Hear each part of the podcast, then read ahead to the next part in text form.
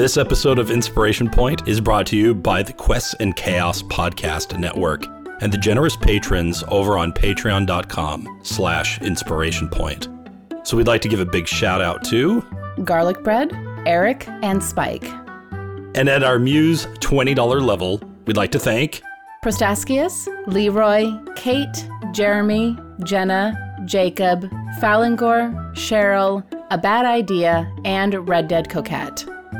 Thank you for helping us bring a little inspiration out into the world. And now, on with the show.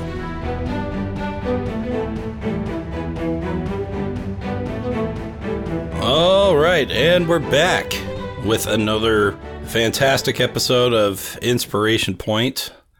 And it's good to be with you, Tiana. It's good to be with everybody else. It is lovely to be here with you as well, Adam. That you know, i you know what? I'm not. I'm, you, you, don't have a name anymore. You just you just like an amalgamation of Andrew and Adam because I was reading a message from Andrew earlier.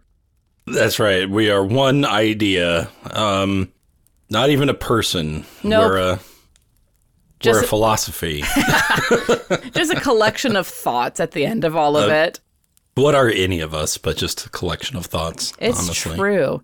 But hello, it's good to be here with you tonight. How have you been the last few days? Uh, oh, great. We're going to go with great. Um, actually, uh, my esports team, I coach League of Legends at the high school level, and uh, my team had a big win today, which was very good for them. We're oh. starting into regular season and they are chugging along. They're connecting and unifying in a way that I've been wanting to see. I've been going full Ted Lasso on them. Yes. And just bombarding them with the secret ingredient and helping them cultivate that in each other. Uh, because at the end of the day, they're not going to be 60 years old playing League of Legends, right? They're going to be, you know, taking these lessons and bringing them into other things in their lives. But these things in their lives can also make them better at the game in the short run. And so that's the thing I focus on. What the part they need to focus on is just grinding them out and, you know, working on the minutia, the little mechanical details. But what I get to really teach them is like how to be a team and um, some macro strategy stuff. I like that a lot. You're you're using the medium of the esports to teach them how to be people and function in a society. Right, because I mean, what's the point? Right? Is is is the point of these sports really just the sport itself? Is that the end game? Because unless they're going to go pro, it really doesn't doesn't do you much good. Sure, sure, sure, sure. You know, or win you a scholarship. I guess I get you can win a small scholarship with League of Legends. I don't think there's any full rides out there, but uh, I have had students get them. Man, anything to offset the cost of, of university is a bonus. My daughter, who's 13 and has just finished her first quarter ever of high school, has already got scholarship money. Good lord. That she's starting to build up. And that's not stuff from us, that's just stuff she's signing up for. Good for her. And there's just so many things out there that if you just sign up, you get them. Like, there is free money laying around, and people just don't want to do the paperwork. Well, and it's also hard to know where to do the paperwork because I, I, mean, this was ages ago at this point. I graduated from university in 2012. So, right. you know, it's been a long time, but at least for me, it was very hard to find the resources for where the scholarships were. And I guess that's partially because, you know, I was homeschooled, so I didn't have you know any assistance from like a guidance counselor or an adult who knew where to find those sorts of things but man i i took six and a half years to get a four year degree because I didn't get scholarships. There used to, you know, I'm going to sound very old man here, but like there used to be much more of a drive to sort of learn things. Sure. Um, to build skills on their own. And now that it's easier to do that than ever, where we seem to be much more ambivalent about that. And I'm not just going to say like youngsters these days, but like even myself, like I do find myself being uh, less curious about learning new things.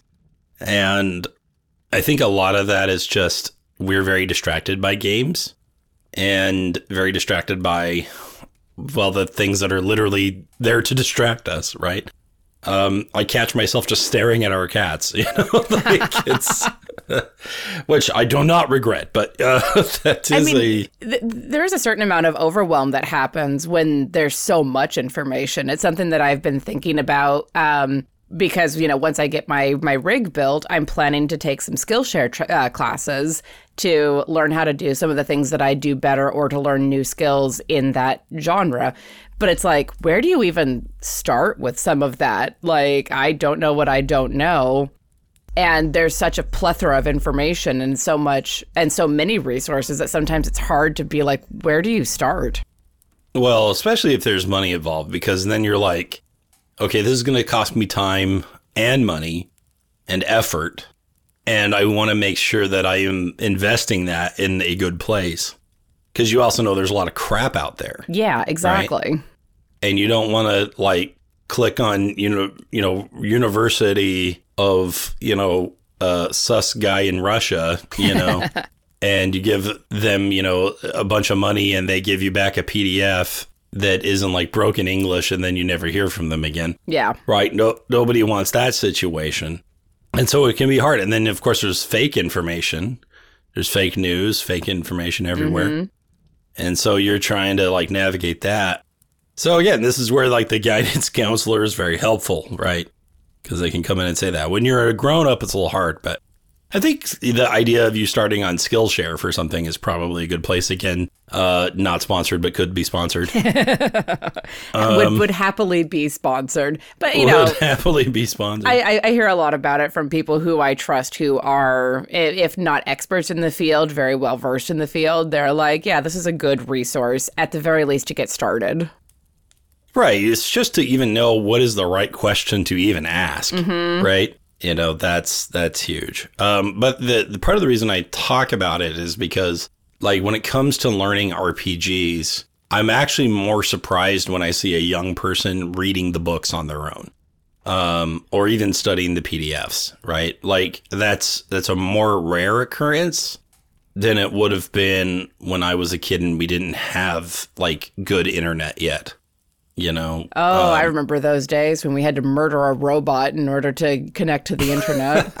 That's right. That sound that would come out that sound, truly horrific. I found that sound again recently for a thing that I was doing, and I, I the, the moment I heard it, I was immediately 14 again, sitting in a in a chair in front of the computer, waiting for the internet to connect. Oh my gosh! Oh yeah, and just going. Uh, did they like go out of their way to find the most obnoxious sound they could? Probably. It's just just horrible. Um, but anyway, they I, I saw one of my students sitting there like looking over his various build options and like trying to figure out how to like min max. I'm like, how come all my students aren't doing this, right? How come the kids in my D and D campaign, half of them know how to make efficient use of their turn, and the other half, you know, are just kind of showing up, you know, um, and not learning and like where why is that curiosity to really mm. build yourself not there when it's easier to do now more than ever? Yeah that's a solid um, question. There may be a sense of like they already know because they watch stuff like critical role or dimension 20 or you know any of the actual plays and they're like oh i know how this works because i saw this. And it's like well you know the application of it but do you understand why it works like that even when I watch stuff like Critical Role, I'm very convinced that Matt knows the rules, but I'm not that convinced that the others know them that well. Yeah, um, that's that's probably an accurate statement. Although there are definitely times where people uh, surprise the the GM. Like I saw a clip the other day of Emily Axford absolutely wrecking Brennan Lee Mulligan with uh, the the use of a spell, and I was like, and he can't argue with it. It was perfectly within the rules, and he was like, "You just wrecked this encounter. Well done.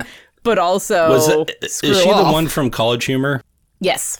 Yes. Okay. I think I've seen that same clip where she's like, "Well, actually, it says this, and and then it should interact this way, correct?" You know, and he's like, "Um, yeah, yeah." you know, it's it's not but often. again, that's that shouldn't be surprising, right? right? Well, and, and I mean, Brennan Lee Mulligan is one of those people where it's like you don't expect him to blue screen, but uh, while while looking at something and being like, "Oh, this it did actually work the way that they said it did." Oh no. Uh oh. Yeah, because I mean, he's one of those yeah. people who just like knows the game inside and out. Well, he's just he's also just like a master of improv. Oh, he's so good. You know, so it's hard to hard to catch him flat-footed, as you would say in third edition. Mm. So, uh, anyway, one of the uh, things that often goes unread, I would say the most unread book in Dungeons and Dragons is the Dungeon Master's Guide. Uh, I can attest to this because I've been playing D and D for about six ish years now. I think I've picked up the Dungeon Master's Guide once, and that was specifically to look at something that I was being pointed at. So, the Dungeon Master's Guide is actually really good. Um, and but I will also freely admit that when I first started playing, I was all about the player's handbook. That's where I lived. Sure. And then it was the monster manual because you realized that this thing saves you time and is just the easiest resource to use. And then and then you go, well, how do I actually get good?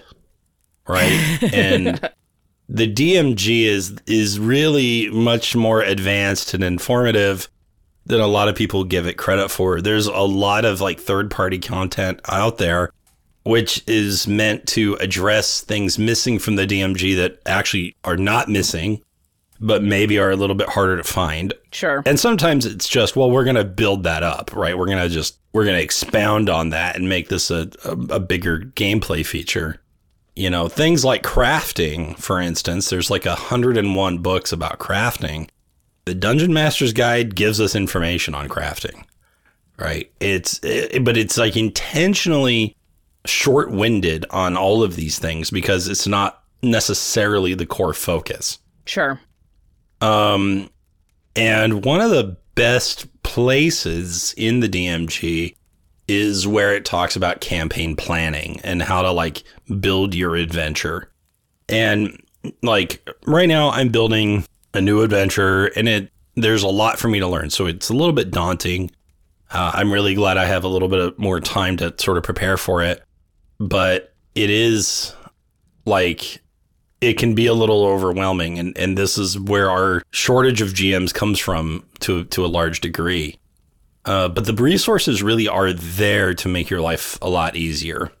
And I've actually gone through this section with Andrew in the past, but I thought I would go through it again because it's frankly worth it. And it's also been a long time. So, in fact, I think we also approached it differently. And also, I'm just not familiar with it. So, uh, I, I relish the opportunity to learn about this. Well, I love relish. Um, One of the best condiments with hot dogs. It really is. I'm just, I love relish and mustard only. That's, mm, that's uh, like. You can have the mustard. I've never been a fan. I'm a ketchup. I'm a ketchup. Ket- ketchup, no, too sweet. Um, I, I, I, like things to be sweet. I have a very dangerous oh, sweet tooth. Doesn't surprise me. Thanks. Maybe. Hey, we both like we both like bitter coffee. That's what it comes down to. Honestly, I, I, I, you, you, you keep saying this, and I keep having to. Rem- I'm not a huge coffee drinker. My character. Oh, that's just your character. My character drinks co- drinks a ton of coffee. Oh. I have a large cabinet of tea. Ah, tea, yes. I'm much more yes. a tea drinker, which can also get bitter depending on the tannins and how long you, you steep it. But that's getting into tea nerdery, which is not what this podcast about say, is about. You just said tannins. yes, there are tannins in tea, just like there are in uh, red wine. Mm-hmm. Uh, well, um, sorry. sorry. That's so funny. Um, okay. Uh, chapter three: Creating Adventures. So, in chapter three, it gives us a couple of ways to approach crafting an adventure. And it splits us up into two main categories one being a location based adventure, and the other being event based. And the one I want to look at for look at right now is the event based adventure.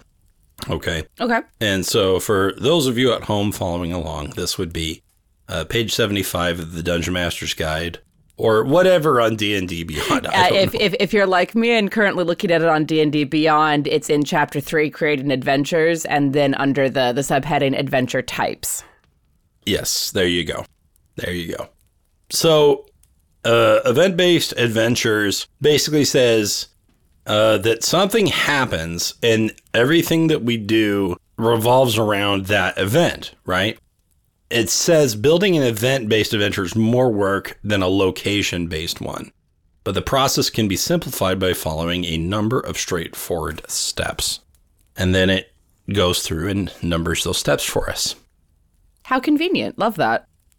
Yes. So, number one, we start with the villain. And it says putting care into your villain will pay off later, since the villain plays such a pivotal role in advancing the story. Use the adventure villains table in the previous section to get started, and use the information in chapter 4 to help flesh out the villain. So it also tells you, you know, where to look at to building up our our villain. And the villain in a lot of ways is sort of like what the GM PC is supposed to be, yes. if you will. If you'll kind of like walk that with me. Like nobody wants the GM PC that comes in and helps, right? Nope. Unless it's like an like a just out of control encounter. But even then you don't want your GM PC to like steal the show. It needs to your players need to be the heroes. Yeah, one one of these days, I'd love to talk about the difference between GMPCs and NPCs and the dangers of all of that. So, and there there are plenty, but there the thing many. about the about the villain is that you before the game starts, you've already played through their story, even if it was all just in your mind, mm-hmm. because their their plan is coming to fruition. Either it already has, or it's about to. Right? Either we need to like counteract everything they've done or we need to stop them from from doing it. Yeah. And how and, and none of this they can really do on their own. So we're going to feel their effects throughout. The campaign that probably does this the best is like Curse of Strahd. Sure. Where Strahd is, you know, ever present in your life and in everyone else's life. He defines everyone else's experience. And so it he's he is ever present in a way that's made him probably the most famous boss of all of Dungeons and Dragons. And and for good reason, right? Some of us really want to keep our big bad hidden and so we don't get to know them until later. But we should always be able to see the effect they've had on the world. And that's where all of our like chapters and other NPCs and other all other character motivations can come from. So I guess then the question would be how do we come up with this guy? Who is this guy? Or gal? Or non binary pal? or beholder, you know, whatever. Well, you know, uh, I, I, I, I want to say a beholder is more of the non binary side, but we don't claim them. Or do they have like one gender per eye? I'm not sure. Ooh, um, that'd be interesting. Be more like myconids. Yeah, there you go. Just But I mean that, that, that's a solid question. Like the the core of any good one of the cores of any good story and one of the most memorable parts is the villain or the antagonist. Like what is Star Wars without Darth Vader? Oh yeah, it's boring. yeah, I mean it's a, it's a very it, it is a huge part of I think the the the hero's journey eh, because like the part of the call to adventure is identifying the problem, and the problem is very frequently what the villain does to the world. So, yeah, knowing who this person is and what they want and why they want it is such a huge part of storytelling. So, it it tells us that we can use chapter 4 to help flesh out the villain, and there's a table earlier on in this chapter. It's actually just on the previous page that at least lets us get started. hmm So, I want to look at that table and we're actually going to have you write these things down if you if you can, so that that way we can build a, a an impromptu event based uh, adventure together. Ooh, all right. Didn't know I needed a notebook today. Well, you know, you did do a podcast with a teacher, so sometimes it, it, it's t- it's taken like fourteen or fifteen episodes to to get to it. So yeah, I I did try to hold back. You know what? I, I appreciate your restraint, but let's do this. Yeah, yeah. The when I first started out as a teacher, I was definitely like, I want to be a cool teacher. You don't need notes. Just listen with your heart, man. and now I'm like, get out your notes. Highlight the things I have highlighted. Pay attention to the um, definitions. They are important. They are important. This is on the exam. Indeed. So, are you referencing the uh, the the one in section two? Identify uh, important NPCs. Correct. So we're looking at adventure villains, obviously. Um, that's where we're really at. It's worth noting the other ones though, like the patron and the allies, uh, because this is a good way to just kind of like build out what needs to be there. Mm-hmm. Well, we'll just focus on the villain for now. So, um, do you have dice handy? Of course, I have dice handy. I know. What kind of question was that?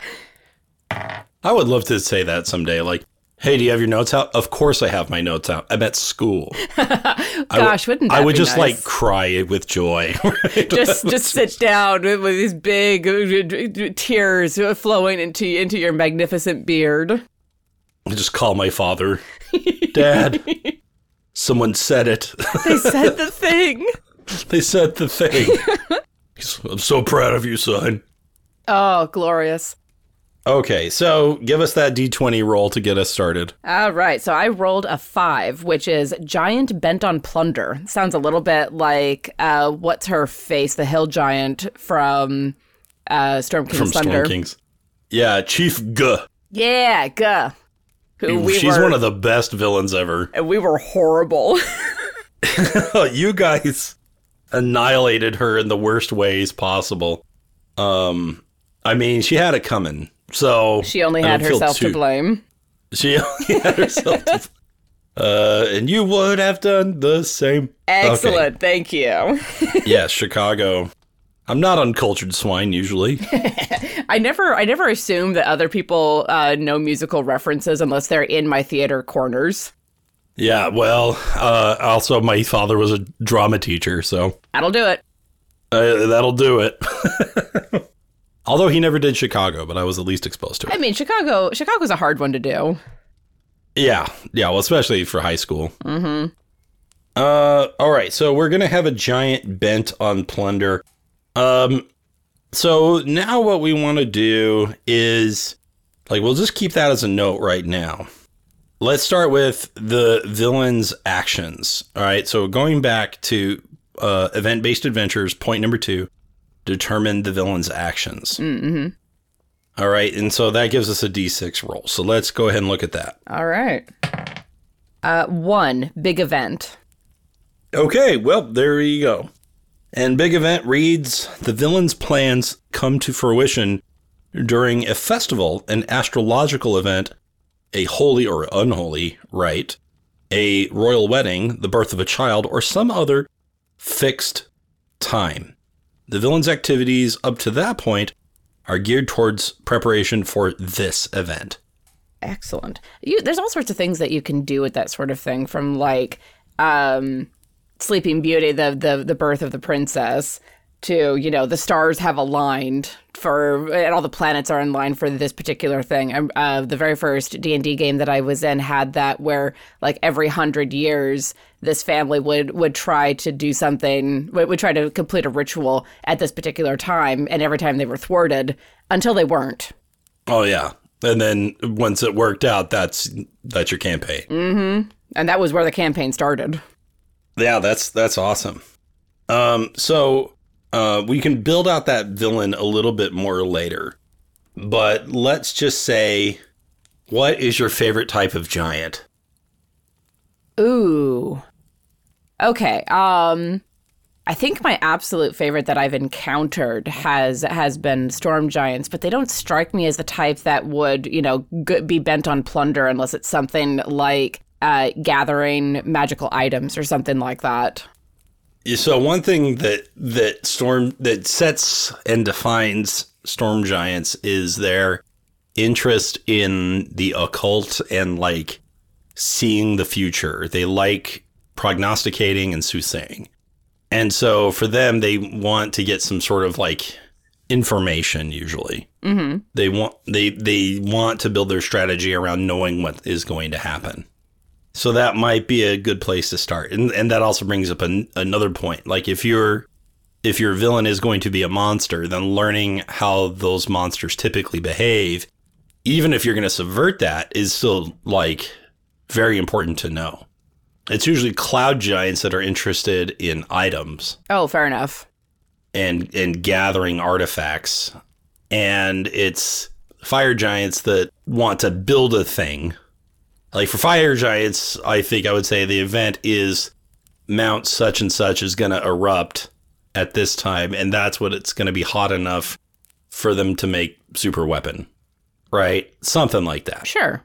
Or it if it's cloud giants, then they're getting together to uh, collect the ten MacGuffins that will at this time give them the power that they need to do the thing.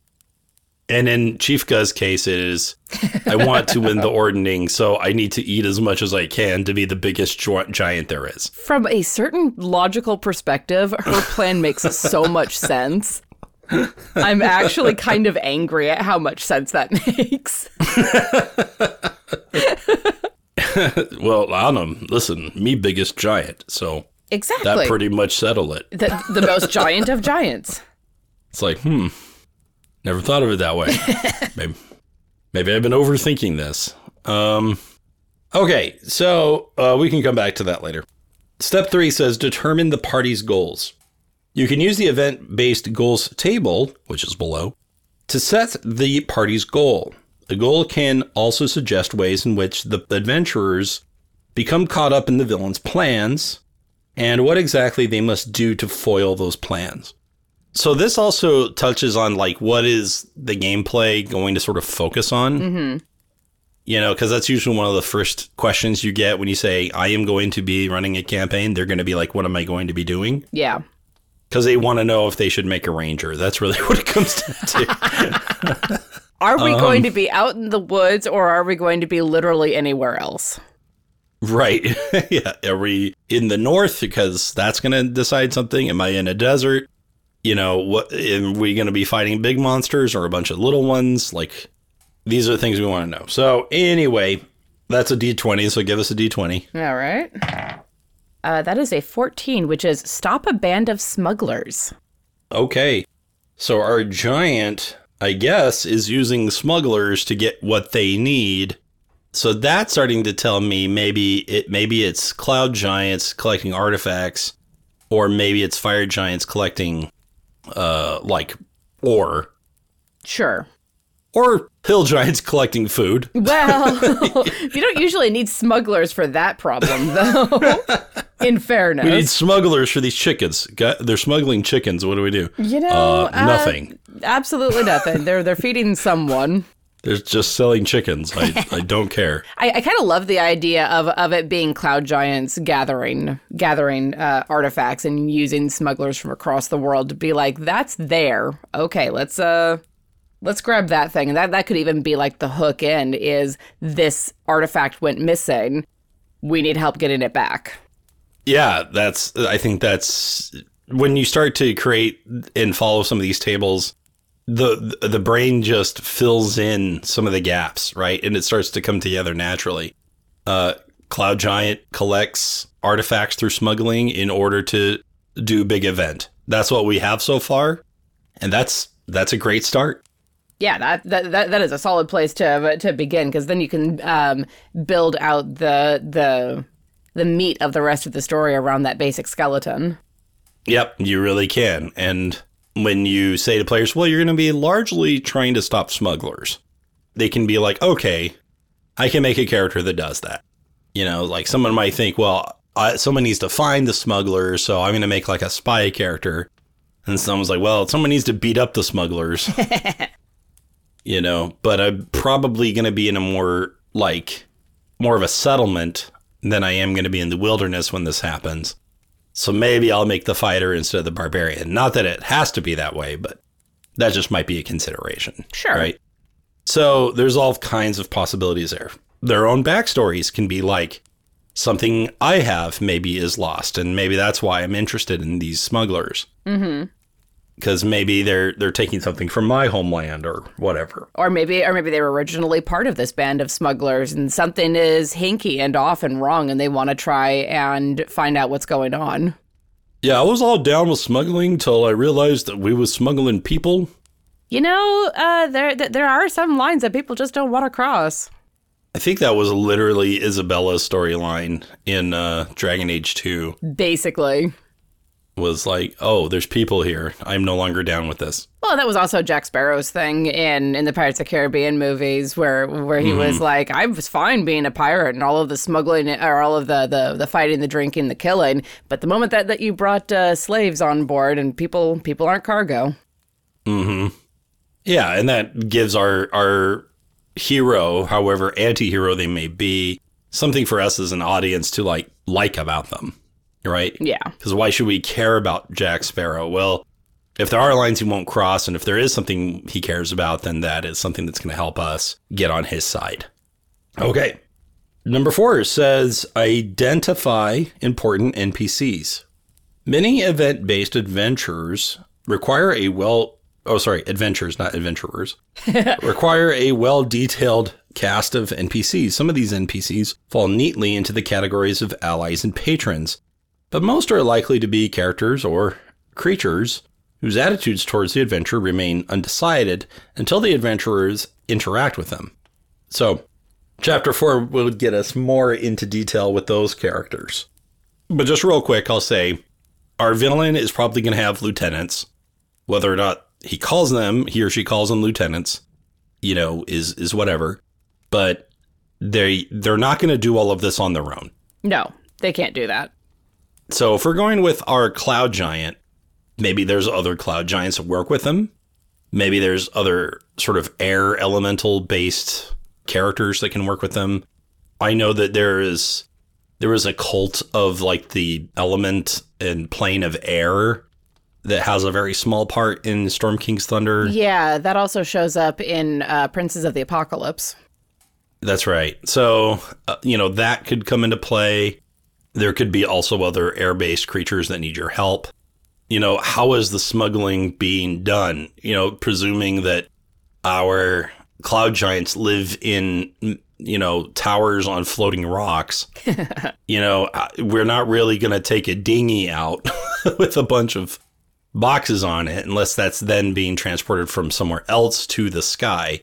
So somebody like enslaving rocks in order to like fly up there, you know, and now we got to free the rocks. Is that now I've already built another chapter, right? At least the idea from one of the chapters, like we have to interrupt the ring. So, and and what that looks like is like, well, obviously, if they live in the sky, it has to get to them some way. So is there maybe now I have skyships? Ooh. Or I have giant eagles, or I have I don't know, uh, gnomes with uh, little helicopters. I don't know. I mean, you you get enough artificers working on a problem, you're gonna get flight. or just other cloud giants that just throw you really hard into the sky. Just yeet. just yeet you up there. So, uh, lots of options there. Uh, the other type that it was talking about was patrons. Um, so, patrons are going to be like your quest giver. It's going to be the person that tells you what to do, maybe even gives you supplies or pays you. Um, traditionally, the patron, uh, sort of like our patrons, yeah, nice. Are going to well be people. Th- I know, I know, I know. Are going to be people that give you money to do the thing, right? And uh, the way a lot of D and D adventures go is patron pays you to do a job that's unrelated to the adventure. You go to do the job, and the adventure takes you away from the job, and then you forget about the job. yeah, happens a lot. Most of the time, I'd say. um, and then you know, of course, you're gonna want people that other that provide other useful things. Like you might have your general store worker that's going to help you with all the adventuring gear. You know, probably have some sort of weapon or blacksmith that is going to, you know, help you dump your cash into something or to craft pieces of monsters into cool things. Yeah. You know, there's there's all kinds of things that other NPCs can do. Uh, one trouble I run into a lot when I'm running a game is I end up making too many of them. my my casket's too big and I have to learn to consolidate a little more. I, I have I have the opposite problem. Uh, I tend to like focus in so hard on on the PCs that when they're like, well, you know, is there a boat captain that can get us here? I blue screen for a second before going, yes, absolutely. Let me pull up the random name generator because you're gonna ask in like five seconds. Yep, I we have a funny story of a of a bard uh, in one of my games who is uh, he got his name from my exclamation I said uh, when being asked what his name was, and now that's just his name. so, but this show's uh, family friendly. I was going so to say it's, it's, the uh, it's the it's one of the exclamations that you can't say on this show. That's right. That's okay. right. But uh, he became a beloved NPC. You know, it's funny how that happens. It is funny how that happens. Uh, trap, uh, section five anticipate the villain's reactions. Obviously, the villain is not just going to like wait till the heroes show up, right? And Strahd's really good about doing this. He's like, hey, you've been doing stuff. Tell me about that. Maybe stop doing this stuff or do other stuff. right? This is a good time for the villain to show up and say, here, let me monologue and tell you why I'm in the right or why you should join me. You know, they they're not just going to sit there and do nothing. Um, you, they might send assassins after you, like Teyrn Loghain does. Mm, yeah. Which is how we meet Zevran. uh, our favorite bisexual disaster. so true. uh, uh, but yeah, I mean that's part of the fun. That also lets players know that like, hey, you did a thing and that has consequences, or at the very least, it has reactions, right? Like something there's going to be cause and effect. And you know, when players know they're getting under the skin of the bad guy, they really like that feeling. oh yeah, there are a few things more satisfying than than being the gnat that is bugging the the villain where it's like, "Ah, yes. I I am an irritant and somehow you can't you can't swap me." yes, I may not be able to destroy you yet, but I did take the last piece of pizza. Oh, I'm sorry. You you wanted the centerpiece of the brownies? Sorry, I got there first. Enjoy your corner. Joke's on you. I like the corner. Nobody likes the corner. I have never understood people who like the corners. I do know people who who do, and I'm just like, but it's all it's so crunchy. you want that centerpiece. Yeah. The centerpiece is obviously the best choice. Obviously. Um, all right, six. Detail key locations. Since locations aren't the focus of the adventure, they can be simpler and smaller than a dungeon complex or an expansive wilderness. This is where I differentiate a little bit. What I like to do is kind of combine the two adventure types. Yeah. And then I like to say, okay, ostensibly, this D&D adventure is about dungeons and it's about dragons. it's just that instead of dragon, it might be some, you know, cloud giant a-hole who's running a smuggling ring. Okay, but it's it's for all intent, intents and purposes a dragon. And in in every location that's involved in this plot, these are dungeons. They may not be underground prisons, but they are dungeons for all intents and purposes. Yeah, there there are still important. They are still important locations, and they tell you a lot about the villain, or in or uh, conversely, the villain influences them quite a lot. Like like you pointed out, uh, probably like the big fight is going to be in the the cloud giant's tower on this floating rock. That is a unique sort of structure. And that does, I think, need to be more detailed than just a collection of rooms. Correct. You know, how does it function? Is there a room that keeps it floating? Is there a room where they make food? Is there a room where they have their armory and their plans? Is there, you know, the Cloud Giant Prince's bedroom that's full of um, things that are both useful as well as embarrassing to him? And the and the most important room, where is the bathroom? Where is the bathroom? We need to know how cloud giants take care of this. And we just realized that it's just the balcony. well, that does tell you a lot about their attitudes toward things, which kind of makes sense. And, and that's where Chief Guh lives. oh, gosh. What they call the outhouse, she just calls the house. no, it was a whole thing in on on uh, Keys from the Golden Vault, where uh, in the very first adventure, a, a bathroom was where all the planning took place, and ever since then, it's like but where's the bathroom in this adventure? and if it's not explicitly put on the map, uh, we we we nag until we find out what, what. I mean, how can you have a casino without bathrooms? This doesn't make any sense. That'd also be funny. Your villain's like, I know they're in the bathroom, but I'm not going to barge into the bathroom. I'm I, am i am a villain, not a monster. Not a monster. it's the ladies' room. They're all ladies. There's nothing I can do. Hands tied. Sorry, man. I gotta wait till they come out. that would be a really fun villain to run to be honest someone who is just so who is so like lawful neutral to lawful evil that it's like no the social mores have to be upheld even to my own detriment Right, they're just like comically domesticated. They're basically just British. oh no. it's just a British comedy. Oh, yeah, that Oh no, I have ideas now. That's terrible. So what I would recommend doing on on 6 is turning back a couple of pages and then going through the the tables that help you build these locations.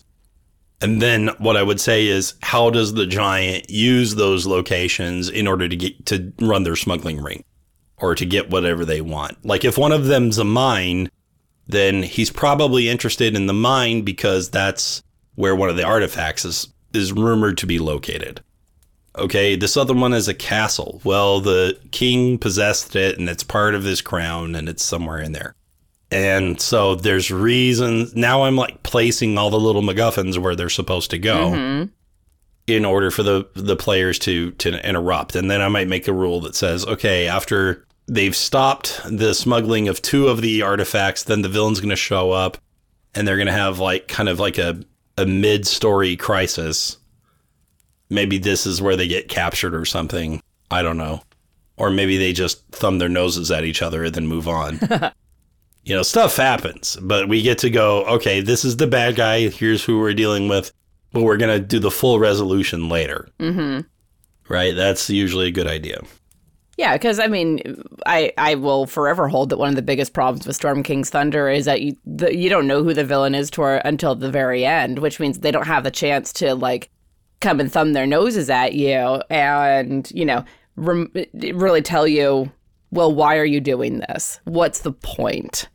Yeah, I would say the two biggest problems with Storm King, Storm King Thunder is one the villain and two the Storm King. yeah, honestly, yes. Because it's it's stupid, and like the it just could have been handled very differently. So I've I've completely changed my outline for it, where the whole thing is like go collect giant runes so that you can take them to the Temple of Annam and then declare a winner and end the ordning. I think that that's just a lot simpler. And every dungeon there should probably be something you run through in order to get the runes that you need in order to help your f- favorite giant win the ordning or to you know let the goliath on your team become the leader or something or you can connect it to dwarves or you can just say no one wins the ordning. I'm getting rid of the whole thing, right? Mm-hmm. And then maybe Iymrith's just there to like maybe try to stop you from solving the problem because she likes the problem. But the real final villain just needs to probably be the last giant you need stuff from.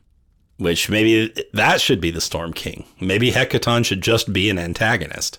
And I think that that might be better, but I don't know. So um, mine's kind of gone off the rails a little bit. My second run through, where the, the my group has decided they're really interested in the Ring of Winter. Oh, itself, well. and they don't care about the giants.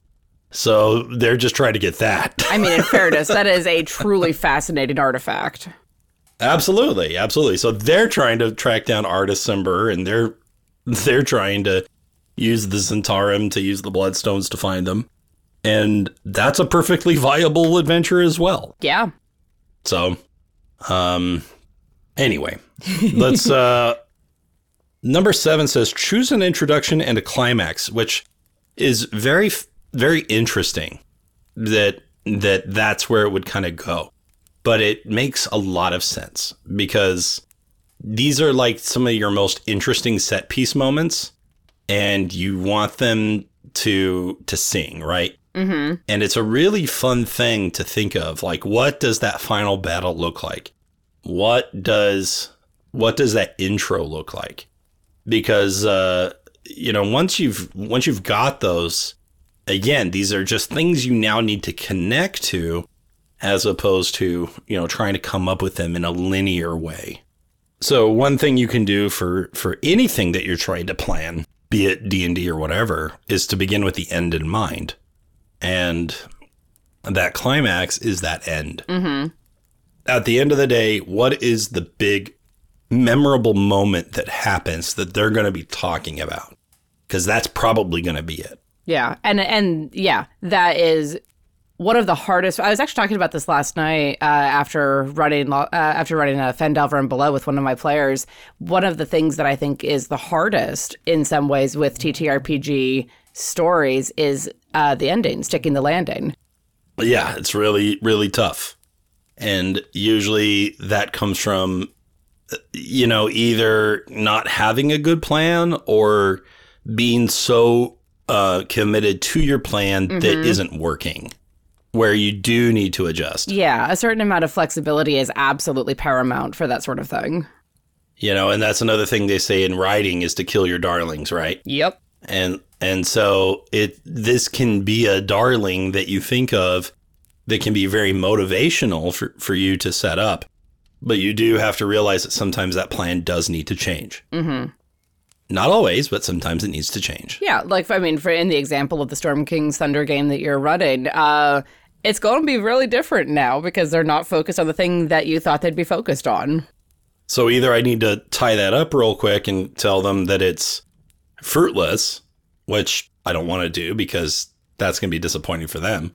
Or I just need to like say, okay, I'm going to resolve it because they found it, or Cimber is now just one of their allies, or, you know, I'm just going to straight give them this artifact and then tell them to solve the real problem and that'll feel cool because now they'll have a cool weapon. they'll have know? a cool weapon that'll try to turn on them. I love the Ring of Winter. Yeah, so some some of the worst things you can do is give players what they want. It's so true. And by the worst thing you do, I, I mean the best thing you could do. yeah. So it's it's well, and yeah, it, that that definitely plays off of oh, you got what you thought you wanted, um, and now you get to deal with the consequences, and that's always fun. Well, and then on a deeper level, it's like, well, I need power in order to attain the freedom I desire. Sure. But then it's like, okay, but this is power, not freedom. They didn't necessarily go together. What is it that's really important to you? It's like, well, maybe it's not power. Maybe it's the cleric that, you know, I love now. And now I need to like think about that instead, you know? Which is uh, what we might call a character arc. So that's nice. You know, just a little bit of a little bit of a shift in person. That's what we want. Um. So yeah, uh, let's say I'll, I'll, ask you this, Tiana, and in what we've kind of been planning uh, out so far. What does that climax look like? What is happening at the apex of the story um, as we're we're coming to the end of Act Three? Mm. So I think, like, like I said earlier, that it would have to be in the Cloud Giant's tower that's you know floating up above. Ooh, I think one of the more interesting ways to handle it would be to have most of the artifacts there and have them be turned on the Cloud Giant for whatever they're doing. Maybe they. Hmm. I mean, I guess it. I guess it depends on what this the Cloud Giant is specifically trying to do. Like we've established that it's an event, but we haven't established necessarily what the event is. Let's let's decide that. So the events that it had listed uh, were a festival, an astrological event, which we talked about, like the planets aligning, right? A holy or unholy rite, a royal wedding, the birth of a child, or some similar fixed time. So how about a wedding? Let's make it a wedding, a cloud giant wedding. Love it. Okay. And the ring that they need is the ring of winter. okay. Sure. Why not? Uh, and the ring of something else so, so that they can exchange them. And maybe the room is full of all the other um, wedding gifts that are also magical artifacts. And during that final battle, both the players and the giants are running around trying to grab these things and use them on each other. and the yakety sax music plays in the background. and also, uh, something went wrong. Uh, the wrong laser hit the wrong thing. And now the tower is about to fall out of the sky. Or maybe it is falling. So, there, and, so there's a ticking uh, clock. So there's a ticking clock now. And we have to escape. Uh, you know, in Zephyros's tower or jump on the backs of griffins or rocks or um, cast fly, you know, something, right? That's a pretty exciting little piece. Yeah. Magical artifacts zap- zapping each other and your main villains in a wedding dress. I love the mental image of that. That's kind of fantastic. you didn't ruin my plans. You ruined my wedding. How dare you? Oh my gosh, this has like Bowser feels with uh, Super Mario um, Odyssey. Her magical item is mascara of running. She's really upset. Super upset. Oh my gosh. and she literally transforms into Bridezilla halfway through. That's the second phase of, of the, the boss fight is the Bridezilla. Oh my god, Iymrith's back. She's Bridezilla. Yes. she was trying to marry the Cloud Giant King.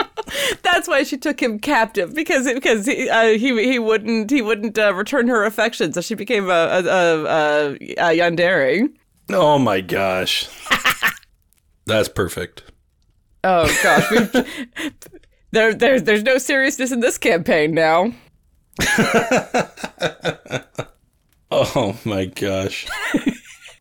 but yeah, that that I I love that as like the culmination, and then and then I mean, and that sets the tone, right? Because like if you know at least approximately what the final thing is going to be and what you know what kind of tone it's likely to take, especially with the people that you have, you can you can set that tone and that theme pretty much from the beginning, where it's like it's kind of an absurd situation, but we're all taking it seriously. And that's part of the absurdity. Yes, absolutely. It, it, this this could be taken seriously. You know, uh, if if uh, Iymrith has taken the place of an actual person, or has developed actual feelings for the Cloud Giant, oh my god, or something, or we have developed relationships with one of them. Gasp! You know. Ooh, the drama. That's reality television levels of drama right there. you try to ruin their wedding by transforming into the person they're getting married to, so they marry you. Oh my! wow. Yeah, that's screwed we'll up. We'll call this one Cloud King's blunder. Um, oh gosh. Let's send it to print. I think we're good. we're done here. We did it, everybody. I really want to write this adventure now. Like I'm not even kidding. It's a, it's so absurd that I think it would be fun. And it would still make more sense than actual Storm King's Thunder. And that's what's so sad about it. um, okay, and then it also said told us to uh, have an introduction. So, how do we start this story out? I, I, think that what you said earlier about like uh, stuff disappearing because the smugglers are pulling from it, having that be where it's like they get hired by you know someone who uh, someone who owned an artifact that the smuggler stole that is being delivered to one of the guests of the wedding. That because this is this is this is just like a huge uh, planet wide or at least continent wide thing where it's like no no in order for this wedding to go off well every one of the the wedding gifts has to be like legendary or artifact level quality. Right, we'll accept like if you want to be invited, that's the that's the invitation to get in. and they all have to be like plays on common wedding gifts. Oh my gosh. So so like it, the magical cauldron is like the crock of pot. you know, I swear, at my wedding we got three crock pots. I believe it. They're they're pretty common wedding gifts you know, somebody's got like curtains, but it's like, you know, something something magical sounding. Um, yeah, somebody's got like a towel set, you know. Absolutely. Um, but each one of these things is mega powerful. Some kind of like an air fryer or something, especially for like a cloud giant. A dinette set. Uh-huh. Um, Nolzur's marvelous pigments. Ooh, yeah. Um, you can. This is where you can get the really wacky, uh, out of pocket items. You know, that that are just really crazy. Um, that could be that could be a lot of fun. Yeah. So I so I think that that's so, I think that's where it starts. Is like uh, they're the these are these adventurers are from a city or from a region, and they are hired by uh, the the resident ruler to retrieve the thing that had been stolen, and then they start finding just how big this whole thing is. That the smugglers that they're dealing with are just one small part of a large operation. But what what are they doing with all of these items? Yeah, absolutely. I think that that that that's great. Um, and I would actually go a little further because I think thinking of the climax first then tells you how to foreshadow that climax. Mm. And so, like, your intro might take place at a mundane wedding. I like that. Yeah. And somebody, like, runs off with the treasure chest of donations and the, like, bride's sad and you run off to go, to go get it. And then you do a, a pretty simple little adventure to, to get these stolen goods back. You bring it back and they're like, oh, thank you so much. But it impresses the right person at the party who says, um, you know, if you guys are good at that sort of thing, I might have something for you to do. And then that can become your patron, right? And then we're off to the races. And it'll be all the more satisfying when you pay that off later on in the story where you're you are now the smuggler at the wedding. this is absolutely absurd and I love it. so um all right the last thing that it tells us to do is to plan encounters. So, um, one thing I really recommend is the random encounter table. They're fun to make, they're fun to do. Um, they they give a certain amount of randomness that can be exciting and fun, but you just want to make sure that the things on the table are thematic and appropriate to what's going on in the world. Yeah. And where it's taking place and then don't do so many that like you're going to burn out. After you've rolled some dice, you can go in and replace some of the items, or you can just start saying nothing happens and just move on more with the plot, right? You know, because you might kind of graduate out of the random encounter, right? And that's fine too. But also, we're going to want to plan the encounters within our quote unquote dungeons, right? So, what are the different encounters in the final uh, dungeon of the um, wedding tower in the sky. You know, uh, what about the smuggler's docks?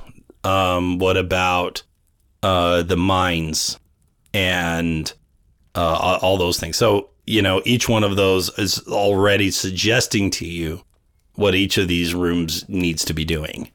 And now, now you're just filling it in, right? It's all of this chapter really did is tell you uh, what the outline is and invite you to fill it fill it in, and that's really all you need from it, frankly. Yeah, because now you have the, the, the bullet points because you don't want to you don't want to fall into the trap of over of over preparing, but you do want to know what the skeleton of it all is, so that you can you know hang the muscles on the skeleton and then start fleshing it out from there. Yeah, precisely right. And I really, at that point, have no more to add other than to say, remember that the book you know, refers us to other chapters to help build all these things out. And this was by no means a comprehensive writing, but everything that we just covered is about two pages. Yeah. And so, again, DMG, highly underrated, very useful.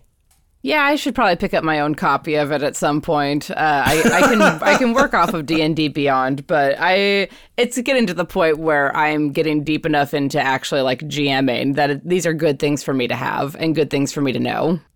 Okay, that's that's a good thing. You know what? I think I will make it a gift for you. I will I will buy you the DMG for some missed birthday or Christmas or something. that's sweet.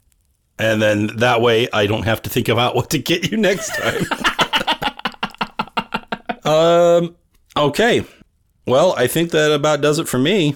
What do you think? I think that uh, I think that you're right that the DMG is a very underutilized resource. So uh, feel free, folks, to to dig deeper into the various corners of the DMG and see what little missed treasures you may not know about. Whether and honestly, that applies to you if you're a player too.